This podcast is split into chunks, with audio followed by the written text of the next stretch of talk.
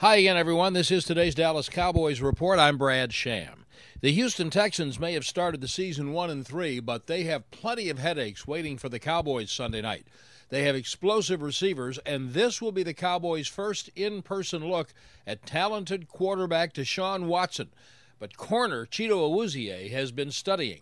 A lot of quarterbacks operate off of rhythm, you know, rhythm passes, you know, get into the rhythm, trying to figure out, you know, one, two, one, two, throw the ball, you know, one, two, one, two, throw the ball. But Watson, you know, he don't really have a rhythm. You know, he could throw in the first second of the play when it's snapped or, you know, five seconds later when he's scrambling around, you know, waiting for a receiver to get open. You know, he's just, you know, very instinctive in that in that way where, you know, it's not always the ball's coming out on time or – um, you can expect when it's going to come out. You know, it could come out whenever. The Cowboys will make a roster move before tomorrow to activate defensive tackle David Irving.